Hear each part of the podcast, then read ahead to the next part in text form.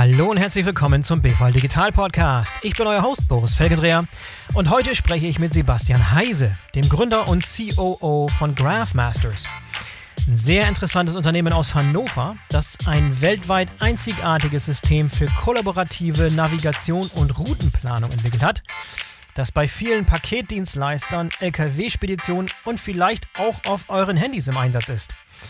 Was genau es damit auf sich hat und wie das alles funktioniert, das erfahrt ihr jetzt. Doch vorher noch ein kleiner Hinweis in eigener Sache. Am Freitag, den 29. Januar 2021, findet der nächste Clubhouse Talk von BVL Digital statt. Und zwar zum Thema E-Food Logistik. Super heißer Trend, müsst ihr reinhören. Und zwar um 17 Uhr. Wenn ihr auf Clubhouse seid, dann würden wir uns freuen, wenn ihr dabei seid. So, und jetzt kommt Sebastian Heise von Graphmasters.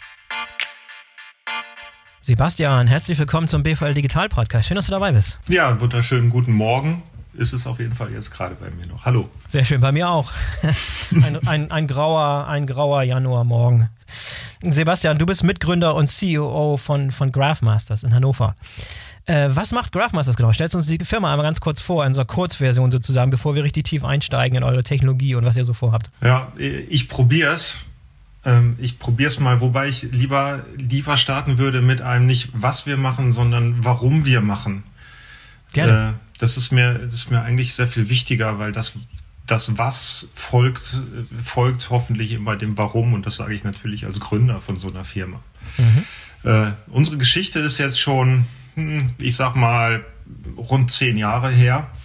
Äh, wo ich mit meinen Partnern äh, auf meine Partner getroffen bin und wir äh, einfach wie, wie, Gedanken halt starten. Man hat irgendeine Gedankenidee in einer Kneipe, in einer Bierrunde, man, man diskutiert Themen und ähm, wir haben uns eigentlich zusammengetroffen, weil wir sagten, wir wollen nicht irgendwo als Informatiker irgendwo in einer großen Butze irgendwelche Projektarbeiten äh, runter, runtercoden den ganzen Tag, äh, wie die fleißigen Bienchen, sondern wir, uns war wichtig, dass wir etwas dass wir etwas bewegen können und mit den Mitteln, die wir gelernt haben, mit der Berufung, die wir gelernt haben, was wir studiert haben, auch etwas bewegen an diesem Planeten. Und äh, wir sind gestolpert über ein Fachthema, nämlich über den Verkehr damals. Mhm. Eigentlich durch einfach die Beobachtung, man schaut aus dem Fenster und sagt sich, guck mal, da vorne an der Kreuzung, da ist es immer total voll, da staut sich der Verkehr. Und nebenan auf der Straße ist es total leer. Warum fahren denn die Leute nicht da lang? Da ist ja gar nichts los. Mhm. Und so beobachtet man die Welt und fängt an, das auseinander zu, ähm, zu rubbeln und hat natürlich vielleicht in seinem Werkzeugkoffer der Techniken, die man gelernt hat, einige Ideen, wie man damit umgehen kann. Und daraus hat sich entwickelt, dass wir gesagt haben, wir haben eine Technologie, Idee zunächst natürlich und dann später das aufgebaut, wie wir systemisch nachhaltig die Verkehrsthemen ähm, oder Verkehrsproblematiken im generell verbessern können. Dann, wenn man dem folgt, macht man Forschung, lernt ganz viel darüber, was da eigentlich passiert. Haben auch festgestellt, dass die Gedanken, die wir uns dargestellt haben, dass sie alles andere als neu waren, sondern tatsächlich auch schon sehr alt und haben tatsächlich daraufhin eine, eine, eine Technologieplattform hergestellt, die es erlaubt, Straßenverkehre, also wir reden hier natürlich ähm, sehr spezifiziert über, über Autos und LKWs und alles das, was auf der Straße rumfährt, diese Verkehre so zu steuern, dass man den Verkehr optimal auf den Straßen führt, weil das passiert einfach nicht von alleine. Wenn die Menschen alle in ihre Autos steigen und durch die Gegend cruisen, äh, verteilt sich kein idealer Verkehrszustand. Und über lange Zeiten mag das vielleicht gehen, aber die Nachfrage nach dem Platz auf den Straßen steigt und steigt und steigt und wird immer mehr. Und wir müssen uns gesellschaftlich halt überlegen, wie wir mit diesem limitierten Platz auf der Straße, wie wir damit äh, besser und geschickter umgehen können hinsichtlich allen möglichen Umweltbelastungen. Also natürlich ganz klar sowas wie CO2, auch Lärm, Stress, alles was, alles was da dran zugehört, müssen wir halt tatsächlich ähm, klären. Und wir sind ein Puzzleteil in dieser Geschichte. Ich sind natürlich sehr stolz darauf. Wir halten das auch für sehr wichtig und sehr groß. Das ist auch komplementär zu vielen Sachen und das haben wir halt entwickelt. Da haben wir, sind wir damals gestartet. Wir haben an Technologiewettbewerben teilgenommen, waren wir sehr erfolgreich, sind dann darüber an große Industrie, Industrien gekommen. Sicherlich war eine der ersten Geschichten, an denen wir gearbeitet haben mit der Firma Bosch, die uns sehr weit getragen haben, äh, die richtigen Fragen gestellt haben, wie man, äh, worauf es zum Beispiel bei Navigationssystemen ankommt, wie man da die UIs gestaltet. Mit denen haben wir eine Weile lang gearbeitet. Die Bosch hat uns dann an Volkswagen rangebracht, dann mit so denen zu. Kam eins zum anderen. So kommt, so kommt Das heißt, ihr habt äh, das Unternehmen direkt nach der Uni gegründet, habe ich das richtig verstanden?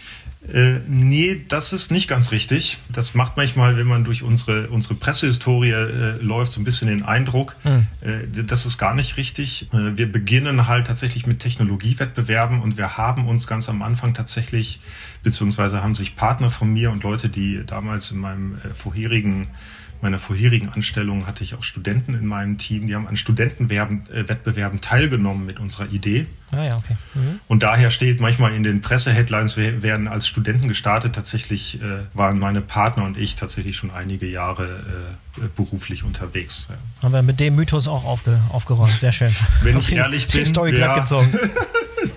so, ja. Sehr schön.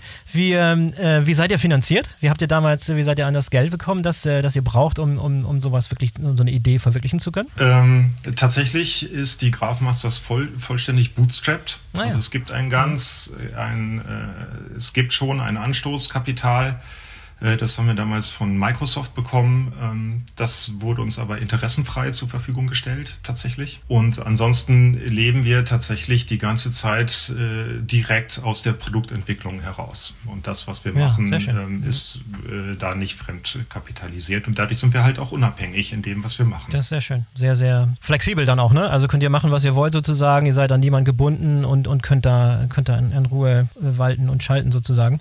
Ähm, jetzt, äh, wie sah damals so euer allererstes Produkt aus und wie hat sich das im Laufe der Jahre so, so geändert? Ja, als wir tatsächlich gestartet haben und Microsoft hat uns zwar ein bisschen Geld gegeben zum Starten, hatten wir aber gar kein Produkt. Mhm. Das ähm, ist ganz interessant. Die Amerikaner sind da viel viel Zielstrebe, wir sagen so, jetzt auf die Straße Firma mhm. machen und dann haben die gesagt, wir geben euch Geld, aber ihr müsst eine Firma machen. Wenn man in Deutschland eine Firma gründet, gehen natürlich alle auch davon aus, dass man dann akut reich ist. Ähm, ja. Äh, was natürlich nicht wahr ist und noch viel irrer ist, dass man eine Firma gründet, aber gar kein wirkliches Produkt hat, ist noch viel irrer. Also wir haben sicherlich mhm. einige, also auch Jahre da drin verbrannt, überhaupt erstmal ähm, überhaupt erstmal ans Laufen zu kommen, überhaupt das Produkt konkret zu entwickeln, weil wir anfänglich natürlich eher ein Konzept und eine Idee und vielleicht ein paar Prototypen hatten. Ganz am Anfang mit ganz einfachen Navigationsapplikationen zu starten, auch mit wilden Geschäftsmodellideen, was man da machen könnte dann mit der Firma Bosch vielleicht eher sowas wie SDKs und APIs herzustellen, äh, wie das gehen könnte, bis wir dann weitergekommen sind, äh, natürlich immer der Folge, wer hat eigentlich Interesse daran, dass der Straßenverkehr äh, gut läuft? Wen interessiert das mhm. eigentlich? Ja, das äh, kann man sich auch nicht mal fragen. Stolpert man natürlich über äh, Logistiker zum Beispiel, äh, mhm. wo man sagt, die haben doch eigentlich eine intrinsische Motivation, dass das gut gehen soll. Und dann entwickeln wir Produkte für diese und das aus einem sehr ganzheitlichen Ansatz heraus. Also wir sind jetzt keine, wir bringen jetzt nicht ein Puzzleteil für eine also ein Technikpuzzleteil mit, sondern wir betrachten äh, Flottenverkehre, Flottensteuerung, Verkehrssteuerung tatsächlich von ganz weit oben, um zu sagen, wir wollen es systemisch verbessern. Dann fangen wir mal jetzt, ähm, ich habe mir heute Morgen mal aus Interesse die, die App runtergeladen. Fangen wir mal an mit der mit der, mit der Sicht oder mit der, mit der Anwendung eines, eines stinknormalen Autofahrers ja. wie mich. Ja.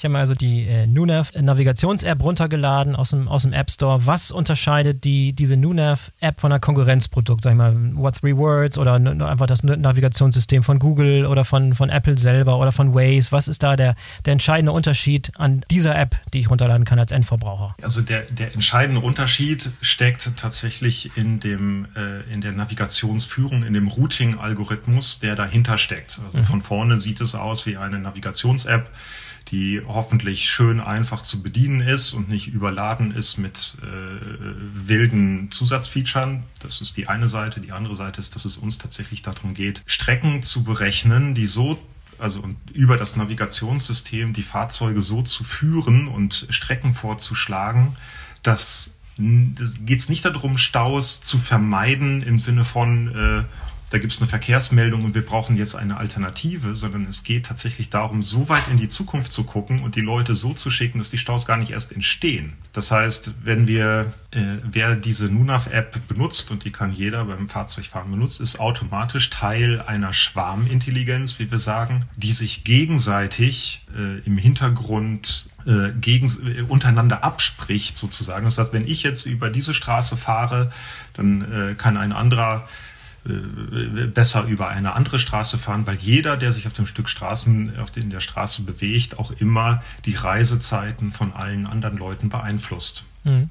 Und das ist die, das ist die, also im Hintergrund ist eigentlich die große Magie, die da passiert. Und nach vorne hin soll es ganz bewusst äh, eigentlich äh, wie gewohnt aussehen. Und da ähm, passiert eigentlich nichts weiter, als einfach eine Fahrstrecke anzuzeigen. Das heißt mit anderen Worten auch, je mehr Leute diese App äh, runterladen und nutzen, desto besser wird die, wird die Aussagekraft des Systems und je smarter wird das, dieses Schwarmsystem im Hintergrund, oder?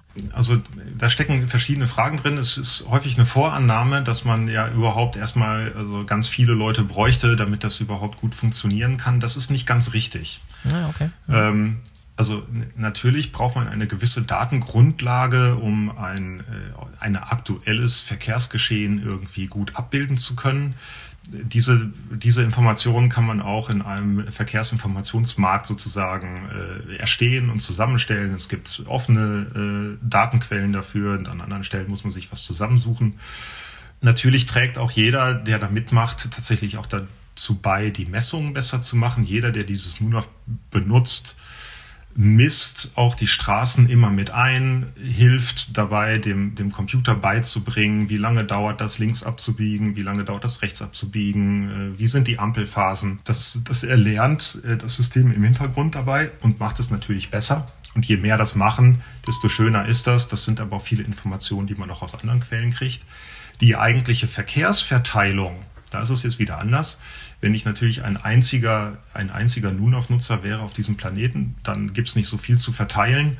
Dann macht es mhm. der, der Verteileffekt keinen Spaß, aber er funktioniert eigentlich sofort.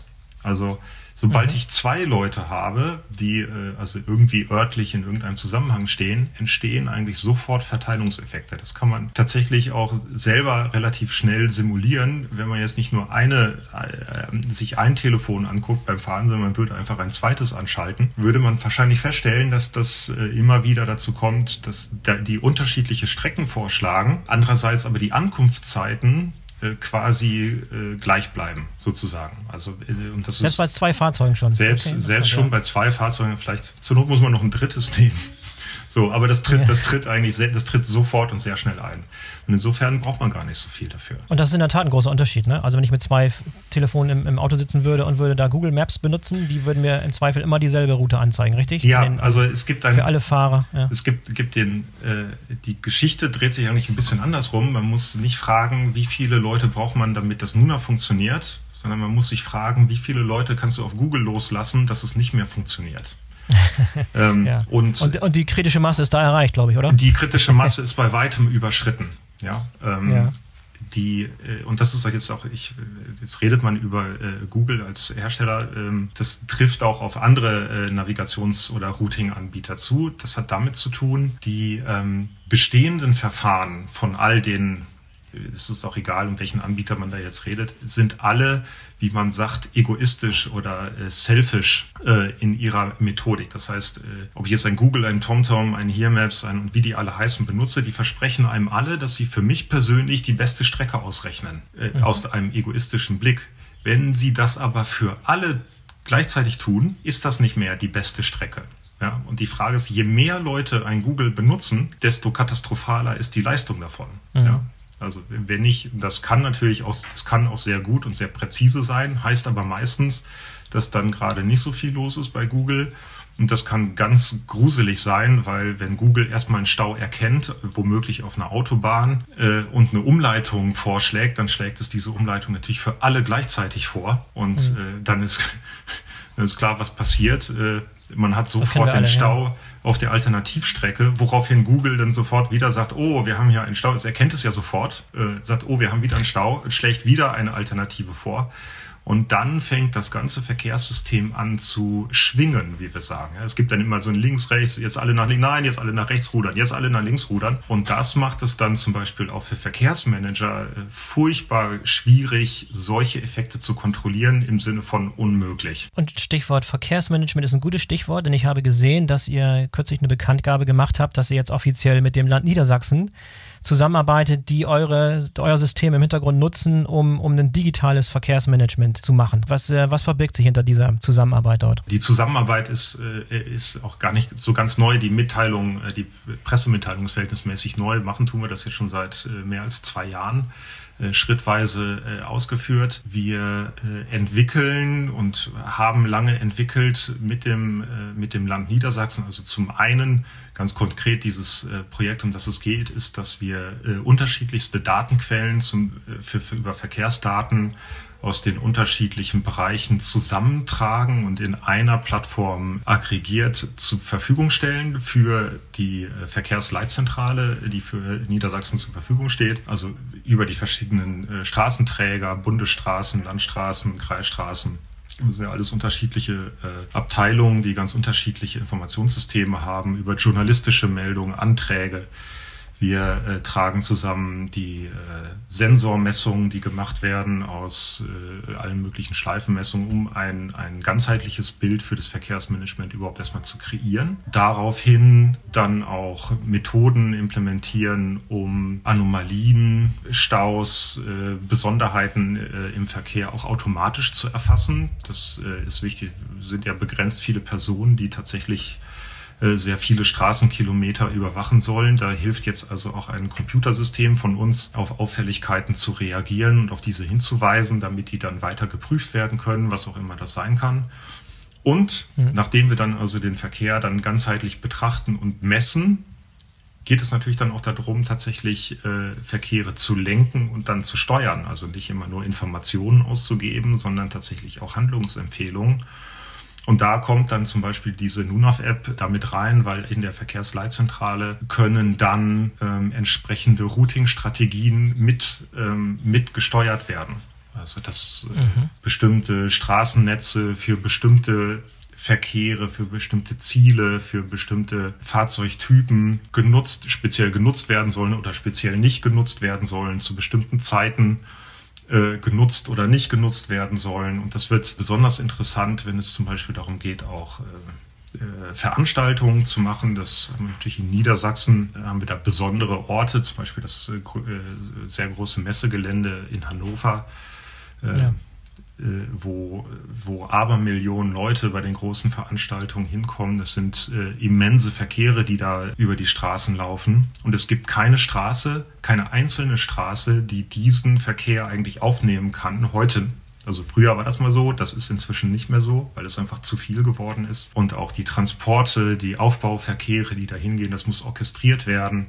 Wann darf ein LKW auf das Gelände, wann kommt der, wann fährt er an zu den großen Industriemessen. Da bieten wir jetzt die Diskussionsgrundlage und dann auch die Steuerungsmöglichkeiten mit solchen digitalen Tools, damit auf der einen Seite eine Strategie entwickelt werden kann. Diese Strategie kann an einzelne äh, Verkehrsteilnehmer auch runtergegeben werden, dass das äh, umgesetzt wird. Und man kann das natürlich dann messen und verfolgen, inwieweit das jetzt dann auch erfolgreich war, so eine Strategie zu machen, um beim nächsten Mal das vielleicht besser oder anders oder genauso zu machen, je nachdem, was die Lehre daraus ist. Ja. Also was früher noch über Verkehrsdurchsagen und Verkehrsschilder sozusagen versucht wurde zu, zu lenken, kann man jetzt in Echtzeit über dieses System direkt an die Nutzer der App tragen sozusagen. Genau, also das reine, das reine Ausgeben von Verkehrsinformationen äh, macht den Straßenverkehr in sich nicht besser. Es ist eine, mhm. es äh, gibt ja halt die Mitteilung darüber, dass das irgendwo irgendwas passiert auf den Straßen.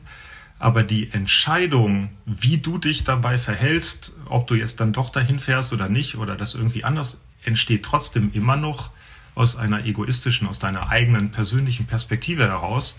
Und das ist, ähm, ist dann immer noch unklar, ob das jetzt gut ist oder nicht. Ja, also optimal ist es in der Regel nicht. Man muss immer sagen, das ist zwar die Information, aber eine, wie wir gerne sagen, wie ich gerne sage, eine Handlungsempfehlung zu sagen, ja, du kannst aber trotzdem dahin fahren und dein Kollege aber nicht. Das gehört halt dazu. Sonst hilft uns das nicht. Ja. Und äh, das Land Niedersachsen ist das, das einzige bisher, die so weit gekommen sind. Also die Idee existiert wohl schon lange, aber das wirklich durchgeplant und durchgeführt und aktiv zu haben, das hat bisher nur das Land Niedersachsen? Also das Erste, wir sind sicherlich mit äh, einer ganzen Reihe von äh, anderen Bundesländern und auch äh, überhaupt mit anderen Ländern, nicht nur in Deutschland, äh, dort in den Entwicklungsgesprächen in Europa. Das Land Niedersachsen ist, äh, weil das auch unser, unser Heimatland ist, dort sind natürlich die Beziehungen schon sehr früh und auch sehr stark und sehr gut zu pflegen. Insofern sind wir da jetzt am weitesten mit, ja. Ja, gibt es eigentlich international gesehen andere oder vergleichbare Systeme, die ihr gerne so als Vorbild nehmt? Oder seid ihr da so ein bisschen Vorreiter oder Pioniere, wenn es um diese Art und Weise von, von Navigation geht? Also wir verstehen uns tatsächlich als einzigartig weltweit mit der Idee des kollaborativen Routings, also dieser gemeinschaftlichen äh, Routing-Technologie. Es gibt andere äh, Routing-Anbieter, natürlich äh, zahlreiche, ganz, ganz, ganz viele Navigationsanbieter, große und natürlich äh, die Amerikaner sowieso. Ähm, mit dieser Verkehrsoptimiersystematik ähm, sehen wir uns einzigartig. Du hast vorhin schon mal angesprochen, Thema Logistik. Unsere Zuhörer sind oh. äh, Logistiker oder, oder Leute, die Logistikinteresse haben. Lass uns, lass uns da nochmal tiefer einsteigen. Da gibt es im Prinzip wenn ich es wenn richtig verstehe, so, so, zwei Anwendungen. Einmal für Paketdienstleister und Last Mile Auslieferung und das zweite mehr längere Transporte LKW. Lass uns mal die Paketdienstleister als erstes nehmen. Bei dem drückt wahrscheinlich am, der, der Schuh sowieso am meisten. Ähm, mhm. Kleinste Optimierungen haben riesen, riesengroße Auswirkungen, mhm. gerade jetzt in der Corona-Zeit und Distanzhandel und Paketvolumen wächst und wächst. Staus in den Innenstädten legen zu.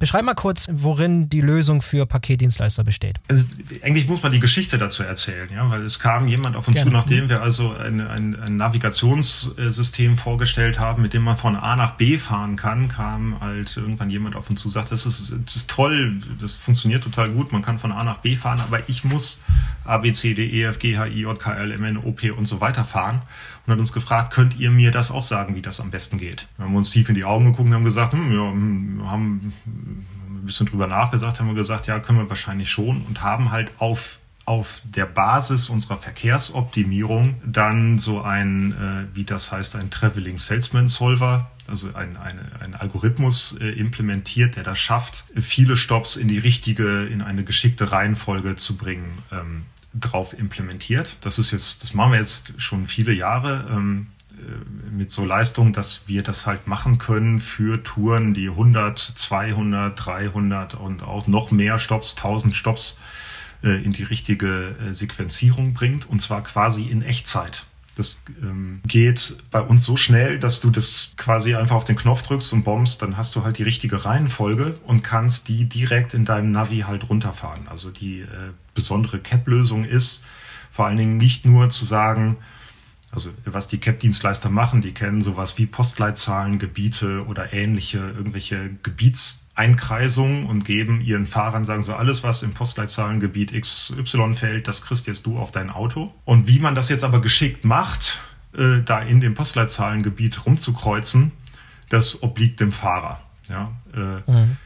Und ähm, sicherlich wird dann immer argumentiert, der Fahrer kenne sich besonders gut aus ähm, und der macht das schon total geschickt. Äh, nach Zahlen ist dem aber einfach nicht so. In der Regel sind die Menschen dann doch sehr stark damit überfordert. Also es ist nicht, nicht total schlecht, was die Menschen machen, das wäre jetzt nicht falsch, aber wenn das eine Maschine durchrechnet, ist das, ist das gigantisch, was man da noch rausholen kann.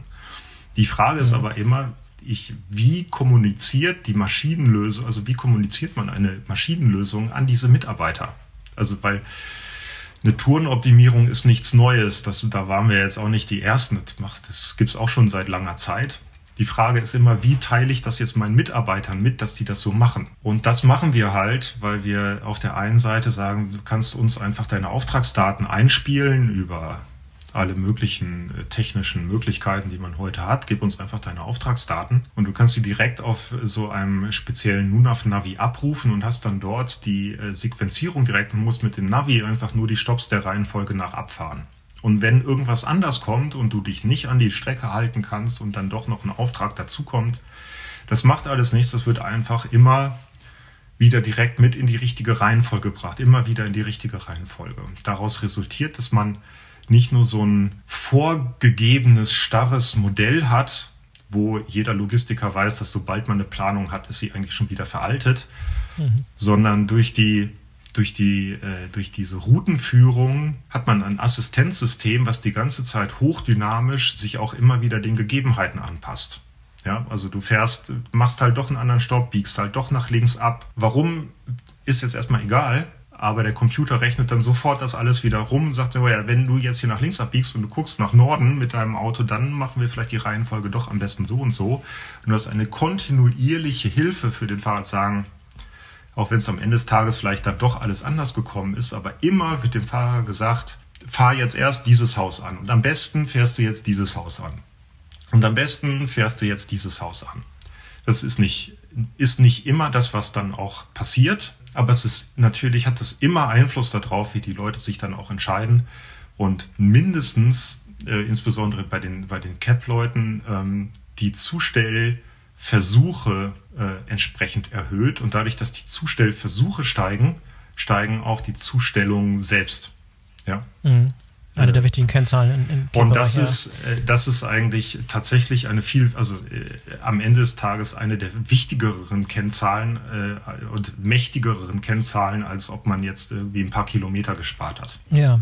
Lass nochmal ein, ein Level präziser werden. Ich habe gesehen, mhm. dass Hermes äh, ein Kunde von euch ist. Kannst du mal so ja. beschreiben, wie so, ein, wie so ein Arbeitsalltag da aussieht, was da morgens passiert? Da wird ja jeder Tag ist neu, das heißt jeden Tag andere Routen, andere Paketvolumen, andere Fahrer, andere was weiß ich nicht, wie sieht so ein typischer Arbeitsalltag aus dort morgens? Wann geht's los? 6 Uhr? Wann ist da zum Appell, wird zum Appell gerufen?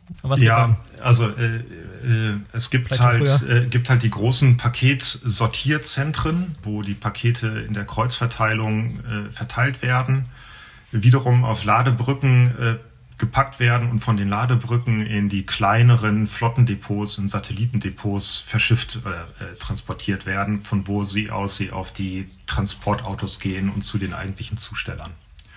Mhm. Sobald äh, relativ lange ist tatsächlich ganz konkret immer noch, also die, die, erste Frage ist, wann steht eigentlich fest, welche Pakete tatsächlich in die Zustellung gehen? Das weiß man ähm, tatsächlich, weil es viel Unschärfe gibt, ganz konkret dann, wenn die Ladungsbrücke abgeschlossen und verplombt wird und auf die Reise ins Satellitendepot geht. Das passiert im Laufe der Nacht. Ich sag mal, mhm. irgendwas drei, vier, fünf, sechs Uhr sind viele dieser Brücken auf der Straße unterwegs in die Satellitendepots. In diesem Zeitraum werden die Daten äh, eigentlich schon mal, schon mal zusammengesucht und werden mh, in den allermeisten Fällen auch bei Hermes erstmal normal weiter runtersortiert auf Gegebenheiten, wie sie das schon immer gemacht haben. Sie haben äh, spezielle Gebietseinteilungen. Äh, die Pakete werden sortiert. Und wenn der Fahrer sein Auto belädt und sein Auto während er sein Auto belädt werden, wird jedes Paket immer gescannt, dass es auf das Auto geht und dementsprechend wird dann eine weitere Adresse zum Beispiel an unser System immer weiter übertragen. Das passiert so in, in, in den Vormittagsstunden, zwischen 8 und 10 im, im größten Fall, äh, laufen die Tourdaten ein und der Fahrer macht eigentlich nichts, er steigt dann, wenn er fertig ist mit Laden, macht er all die Dinge, die er machen muss, um äh, sich bei Hermes äh, anzumelden, äh, sich die Sachen freigeben zu lassen, über den Arbeitstag zu gestalten. Er steigt in sein Auto und hat dort äh, ein zusätzliches Gerät äh, im Auto angebracht. Äh, wir arbeiten in der Regel mit ähm, äh, mit Tablets in den Fahrzeugen. Da drückt er einfach eigentlich, eigentlich einfach nur auf, so jetzt geht's los, Trip starten und äh, dann hat er einfach ein Navi. Mehr, viel mehr Interaktion ist das nicht. Ähm, das ist im Hintergrund sind Datenübertragung, Organisation und so weiter. Das ist alles äh, völlig durchautomatisiert. Für den Fahrer ist das Auto beladen, einsteigen und den Startknopf drücken und dann hat er, eine, hat er sein Assistenzsystem laufen. Und das System ist dann verbunden wahrscheinlich mit dem System, was genutzt wird, wenn das Paket abgeliefert wird. Ne? Also es muss ja irgendwie eine Rückkopplung geben, wann, wann das Paket tatsächlich dann am, am, am Endkunden Richtig, am, am also in der, ist. Ja. in der speziellen Implementierung hier ist es so, dass die ähm, diese Geräte, die jeder an der Haustür kennt, die Scannergeräte, wo auch die Unterschriften, äh, zumindest vor Corona ja. noch Unterschriften mitgesammelt wurden, äh, mhm. die geben dann in dem Augenblick, wo zugestellt wird, geben die halt eine Meldung äh, an das NUNAV durch, dass dann ein Stopp äh, sozusagen abgehakt ist, dann ist der aus der Optimierreihenfolge raus und es geht weiter zum nächsten Stopp. Wenn das nicht passiert ist, kann man das natürlich auch direkt im NUNAV manuell betätigen, bestätigen. Es gibt auch kleine äh, Editierungsmöglichkeiten, um natürlich irgendwie noch Adressen zusätzlich einzutragen oder welche rauszulöschen. Das kann man alles tun. Führt dann sehr weit. Äh, Aber das Ziel ist immer, das möglichst, äh, möglichst natürlich maximal einfach für den Fahrer zu gestalten und denen äh, einfach zu sagen, am besten fährst du jetzt zu dieser Adresse und lieferst da ab. Es gibt ja auch für die, für die Disponenten oder für die Manager, die die Systeme, die Systeme einstellen und optimieren, gibt es verschiedene Stellschrauben. Ja? Ich, ich kann ja die Routen optimieren nach ganz verschiedenen Kriterien. Was sind da so für Stellschrauben? Was gibt es für Kriterien, die ich einfließen lassen kann in die Routenplanung? Ähm, viele. Ich glaube, wenn ich jetzt mhm. anfange, die alle aufzuzählen, schaffen wir es nicht mehr in, unserer, in unserer Zeit. Dann lass uns Beisp Beispiel also, Beispiel, also jeder kennt natürlich, also das erste ist natürlich, worum es immer geht. Das erste ist, wonach du guckst, du willst eine kurze Strecke fahren, also wie weit ist meine mhm. Strecke. Nächstes Ding ist, dass es unter Umständen Zeitfenster gibt, äh, wo du sagst, ich muss aber pünktlich beim Kunden sein. Das sei bis zu einem bestimmten Zeitpunkt, nicht vor einem bestimmten Zeitpunkt oder äh, vormittags oder nachmittags. Das gibt es auch äh, äh, ganz komplex, weil es natürlich zunehmend mehr äh, in die Kommunen alle irgendwelche Regeln erfinden, ob sie Lieferverkehre äh, vormittags in irgendwelchen Straßen zulassen oder nicht. Das geht weiter mit Ladungsgegebenheiten. Wie viel Ladung darf eigentlich auf mein Auto geladen werden? Na klar, das wieder in unterschiedlichen, wie viel Kilogramm, wie viel Volumen, wie viel Paletten, das möchte man natürlich irgendwie auch alles steuern. Dann gibt es alles zum Thema äh, Arbeitszeitmodelle. Meine Arbeiter haben Schichtzeiten, Lenkzeitvorgaben, dürfen nur eine bestimmte Zeit arbeiten, haben vielleicht Halbtagsgeschichten, äh, maximal, manchmal dann doch Überstunden oder nicht. Also dann will ich das doch wieder erlauben oder will ich das nicht. Das kann man alles einfließen lassen. Immer noch, also ganz viel Technikalität zu, habe ich Anhänger, habe ich keine Anhänger, will ich Anhänger abstellen können? Sind die gekühlt? Ist es Sommer? Ist es Winter? Ähm, okay. Ich, das wird ja. dann echt wild. Es wird klar, wie viele Faktoren da im Spiel sind.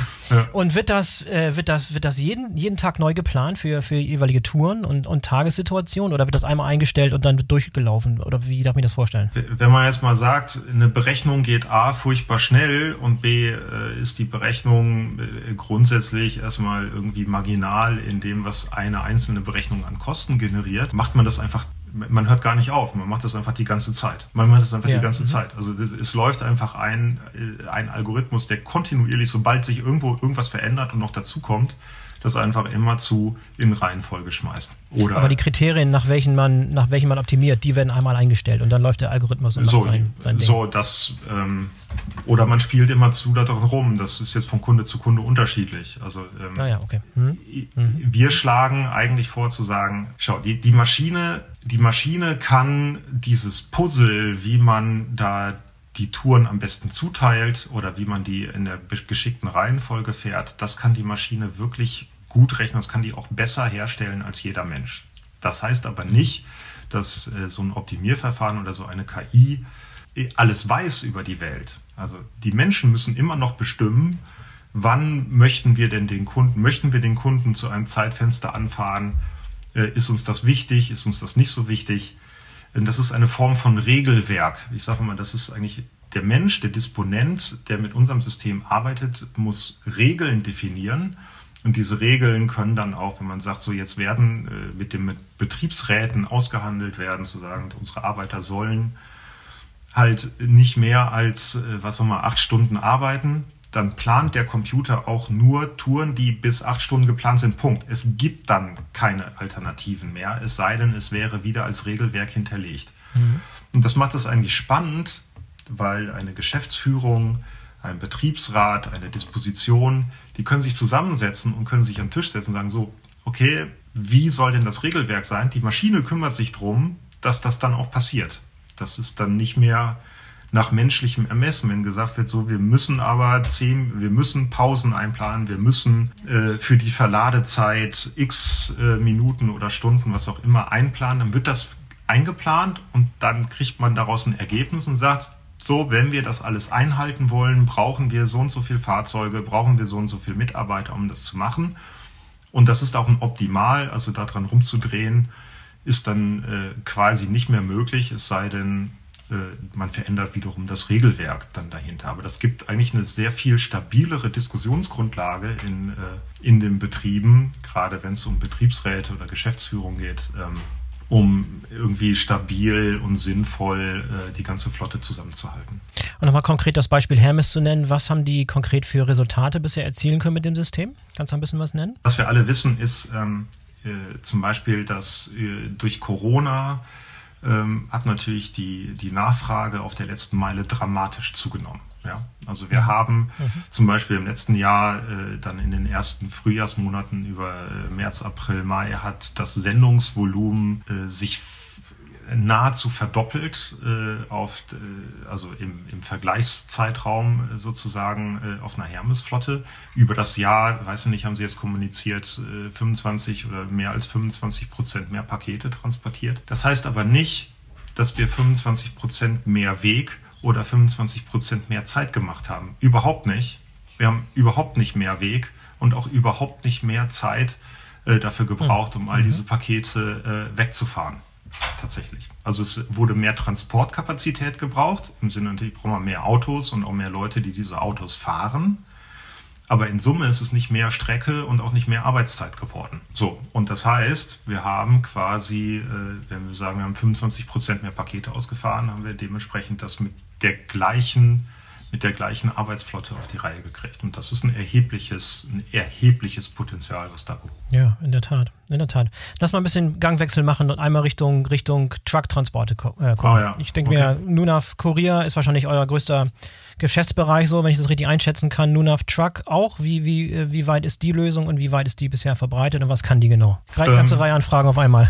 Ja, eine ganze Reihe von Fragen auf einmal. Also äh, das Produkt heißt, das Produkt heißt Nunav Kurier. Ähm, Im Hintergrund äh, ist die, die, die, die reine Algorithmik äh, eine Tour für ein äh, für einen Cap-Dienstleister zu berechnen oder eine Tour für einen Truck, äh, Carrier, Verlader, wie auch immer man die nennt, äh, zu berechnen, ist algorithmisch gesehen genau das Gleiche. Ähm, mhm. Insofern gibt es unterschiedliche Applikationen darauf, die kriegen einen anderen Pinselstrich und kriegen vielleicht den einen oder anderen Button weiter nach vorne als weil das wichtiger ist in einem bestimmten Use Case. Im Hintergrund passiert aber das Gleiche. Die, die, der Fokus ist was anderes. Also in der Cap-Logistik wird, äh, werden natürlich Touren äh, operiert mit Hunderten von Stops ja, pro Fahrzeug. Äh, das ist bei den, bei den LKWs was ganz anderes. Da werden eins, zwei, drei, fünf, wenn es hochkommt, zehn Stops gefahren auf einem Fahrzeug. Da ist die Tourreihenfolge auf einem einzelnen Fahrzeug eher uninteressant, weil das können tatsächlich dann Menschen schon noch ganz gut lösen. Äh, einfach, weil sie einfach da kommen, ja, ich fahre das halt so und so ab. Das ist auch in Ordnung. Interessant ist es aber trotzdem zu sagen, ich habe ähm, eine Flotte mit was auch immer, 50, 60, 80, 100 LKWs und auch noch mehr. Ähm, und ich habe äh, was auch immer, 10.000 Paletten oder wie, wie auch immer. Wie kann ich denn die am geschicktesten wegfahren? Und das kann der Computer halt rechnen und zwar auch mit dem, äh, mit einem schier äh, grenzenlosen äh, Katalog an Zusatzanforderungen. Also die wichtigsten, ich hatte eben schon ein paar aufgezählt. Es ist also sehr, sehr, sehr viel, was man da machen kann. Dass man ganz, ganz komplexe Anforderungen dort hinterlegt und sagt dem Computer, so kannst du mir jetzt mal Touren daraus drücken. Und dann rechnet der Computer halt Touren aus und sagt, okay, Fahrzeug 1 fährt so, Fahrzeug 2 fährt so, Fahrzeug 3 fährt so, die müssen um so und so viel Uhr losfahren damit das alles aufgeht, damit man überall pünktlich ist. natürlich, damit man auch die Staus vermeidet, gehört natürlich irgendwo im Hintergrund immer mit dazu. Äh, das passiert und man kriegt quasi mit einem Mausklick die Ladereihenfolge, die Kommissionierzeitpunkt, die Ankunftszeit beim Kunden. Du kriegst das alles raus. Das dauert, wenn man das halt, also für ein einzelnes Cap-Fahrzeug geht es halt alles sehr schnell. Für eine Flotte muss man vielleicht mal eine Minute investieren, um das auszurechnen, ist aber grundsätzlich immer noch immer noch sehr, sehr, sehr schnell. Und auch dann entstehen halt entsprechend große Einsparpotenziale. Also meistens darin, dass entweder die Qualität der Zustellung entsprechend erhöht wird oder dass die Auslastung der Fahrzeuge äh, wirklich bis an den Rand des Möglichen äh, äh gedrückt wird, was eigentlich äh, immer im Interesse aller sein sollte, dass die LKWs nicht immer leer durch die Gegend fahren. Wer ist da so die klassische Zielgruppe für euch? Eher kleinere Speditionen oder die ganz großen Logistikdienstleister oder wer ist wer so ein klassisches Ziel für euch? Äh, wir schielen sehr viel nach Verladern, die auch eine Flotte betreiben, äh, die A eine Flotte betreiben, dass die, wo das, das kombinatorische Puzzle, was zu lösen ist, dann auch anstrengend ist.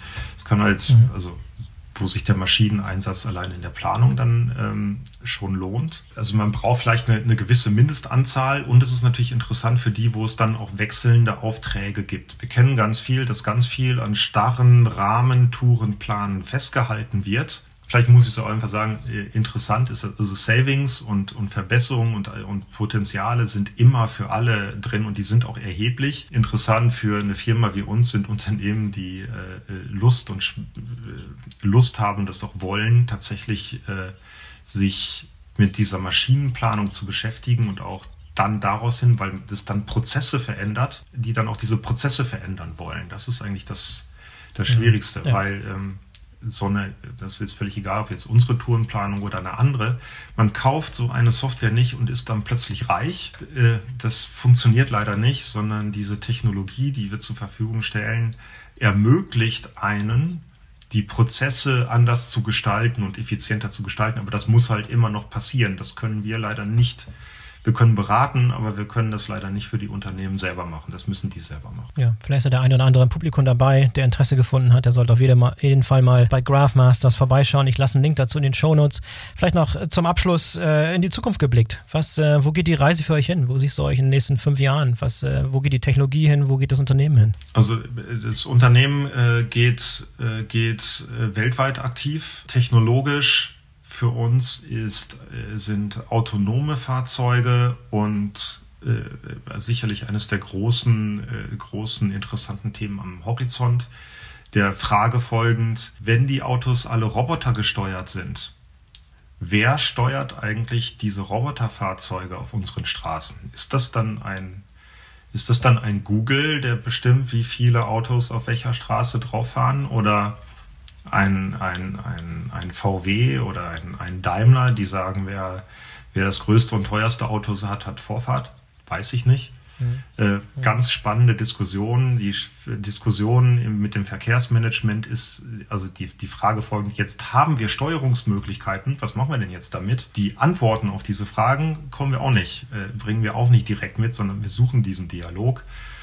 Ähm, für die Logistik ganz spannend natürlich immer mehr Fahrzeugmix zu machen, Kombinationsmöglichkeiten. Äh, wir sprechen über Mini-Hubs, über bewegende Mini-Hubs, über große äh, Super-LKWs bis runter zum Lastenfahrrad oder zu, womöglich zum einfachen Fahrrad und das alles auch miteinander zu verschmelzen und ideale Wege zu suchen. Elektromobilität, wie plant man das eigentlich mit ein?